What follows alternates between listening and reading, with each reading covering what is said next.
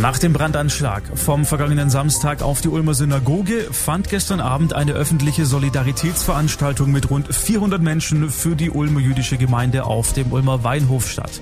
Aus Stuttgart war Innenminister Thomas Strobel vor Ort und Schnör Trepnik, der Ortsrabbiner für Ulm, hat ihn eingeladen. Paulo Percoco aus den Donau 3 FM Nachrichten. Was hat der Minister denn gesagt?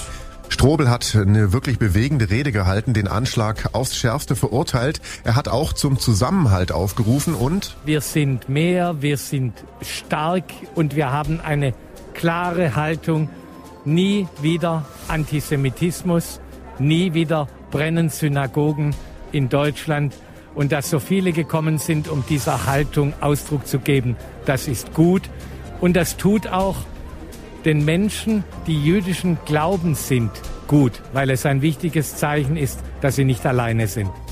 Da waren ja rund 400 Menschen, viele aus Politik und Gesellschaft haben so also ihre Solidarität gezeigt.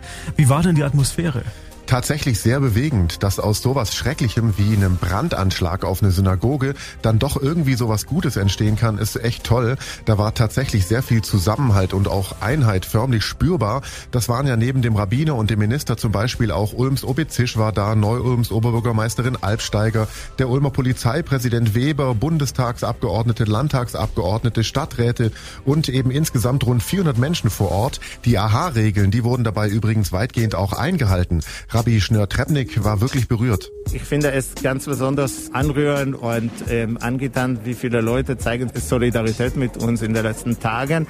Und sie merken auch, wir haben es selber nicht gerechnet, dass es so viele Leute heute Abend hierher kommen. Und der Täter, der wird ja noch gesucht, ja? Ja, und zwar mit Hochdruck. Die Polizei sei zuversichtlich, dass er noch gefunden wird, hat Strobel selber auch gesagt. Konkretes gibt's aber nicht. Die Ermittlungen, die laufen ja noch. Alle Infos und auch Bilder vom Abend finden Sie natürlich bei uns auf der Website donau3fm.de.